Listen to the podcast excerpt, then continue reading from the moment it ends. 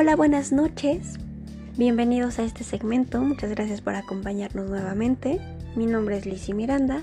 Comenzamos.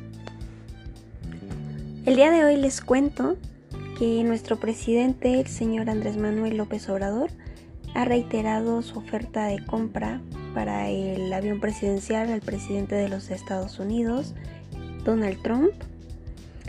Como todos sabemos, durante su campaña y actualmente en presidencia, eh, el señor Andrés Manuel ha dicho y sigue diciendo que no puede haber gobierno rico y pueblo pobre, por lo que él señala que utilizar el avión presidencial sería una ofensa para el pueblo mexicano debido a que este es de lujo.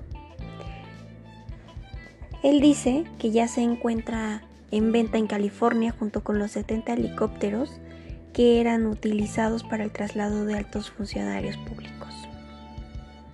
¿Ustedes qué opinan al respecto?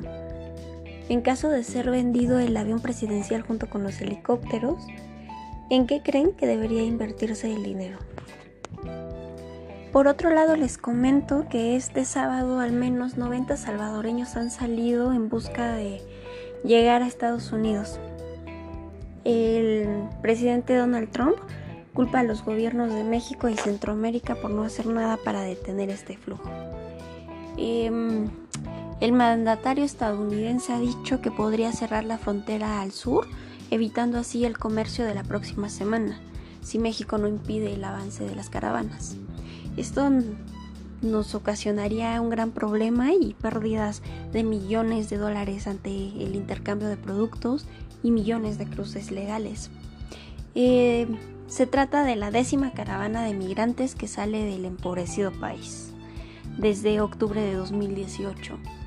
La Dirección General de Migración indica que más de 3.000 salvadoreños se han unido a las caravanas que buscan llegar a Estados Unidos, huyendo principalmente de pobreza, violencia y bueno, la Secretaría de Seguridad Nacional estadounidense y los gobiernos del Triángulo del Norte de Centroamérica, conformado por Honduras, Guatemala y El Salvador, han acordado esta semana realizar operaciones policiales conjuntas para así combatir a las organizaciones criminales y la migración irregular.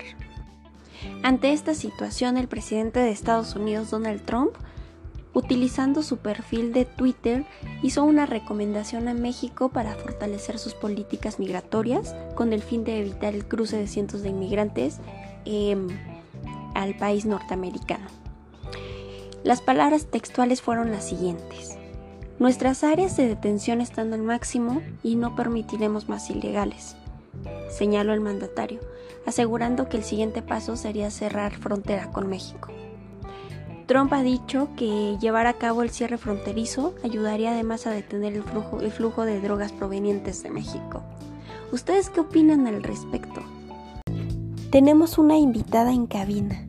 ¿Podrías ayudarnos con tu nombre y ocupación, por favor?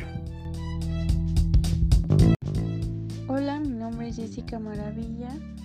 Curso el segundo semestre de la carrera de Pedagogía en Ciudad Universitaria en la Facultad de Filosofía y Letras.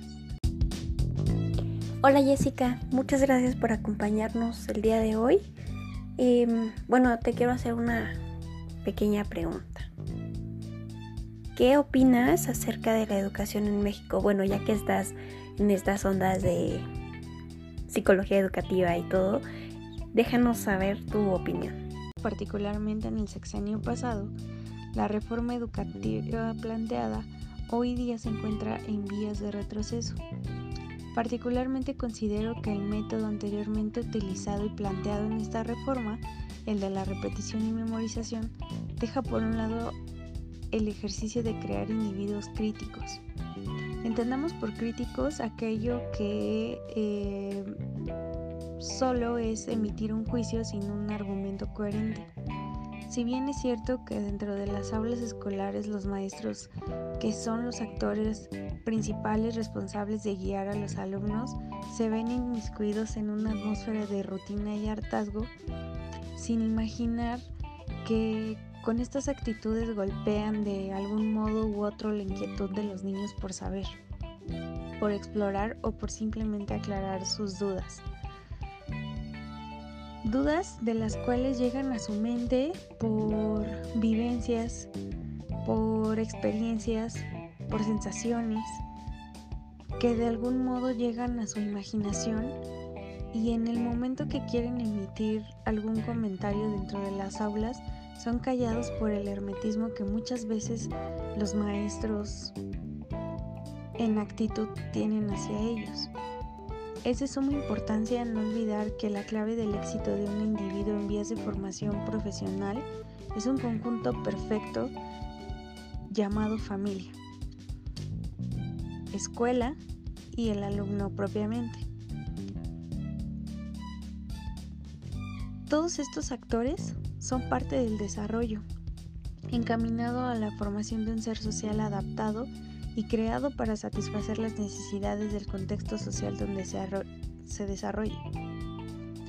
Es por ello que si en este nuevo sexenio se propone dar marcha atrás a todas estas prácticas que no pretendan desarrollar y potencializar todas las capacidades de los niños, debemos apostar por hacer un trabajo en equipo, viendo encaminado hacia el futuro un plan de desarrollo que no solo se vea fortalecido y ejercitado dentro de las aulas educativas, Pensamos que esos niños que asisten al jardín de niños o a la primaria pueden ser las figuras sociales que nos representen el día de mañana.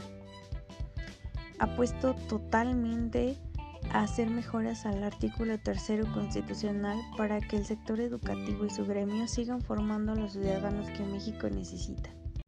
Jessica, muchas gracias por tu opinión. Y bueno, ¿ustedes qué, qué piensan, qué opinan Déjennos sus comentarios al respecto. ¿Qué les parece si para finalizar escuchamos un poco de Sanctus Real, que es una banda estadounidense de rock cristiano? Eh, esta banda fue formada en Toledo, Ohio, en el año de 1996.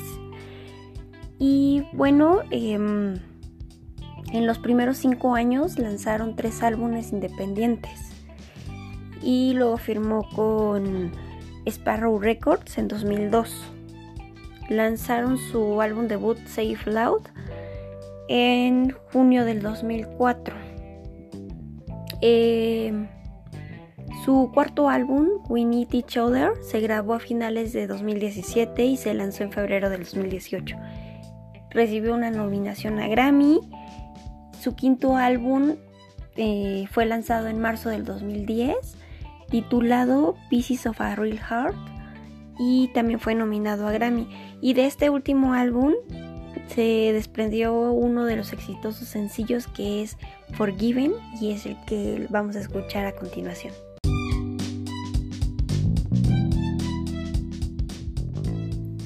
Bueno, con esto finalizamos el día de hoy. Espero que les haya gustado la canción, que los temas que tocamos el día de hoy hayan sido de su interés y por supuesto que les haya gustado.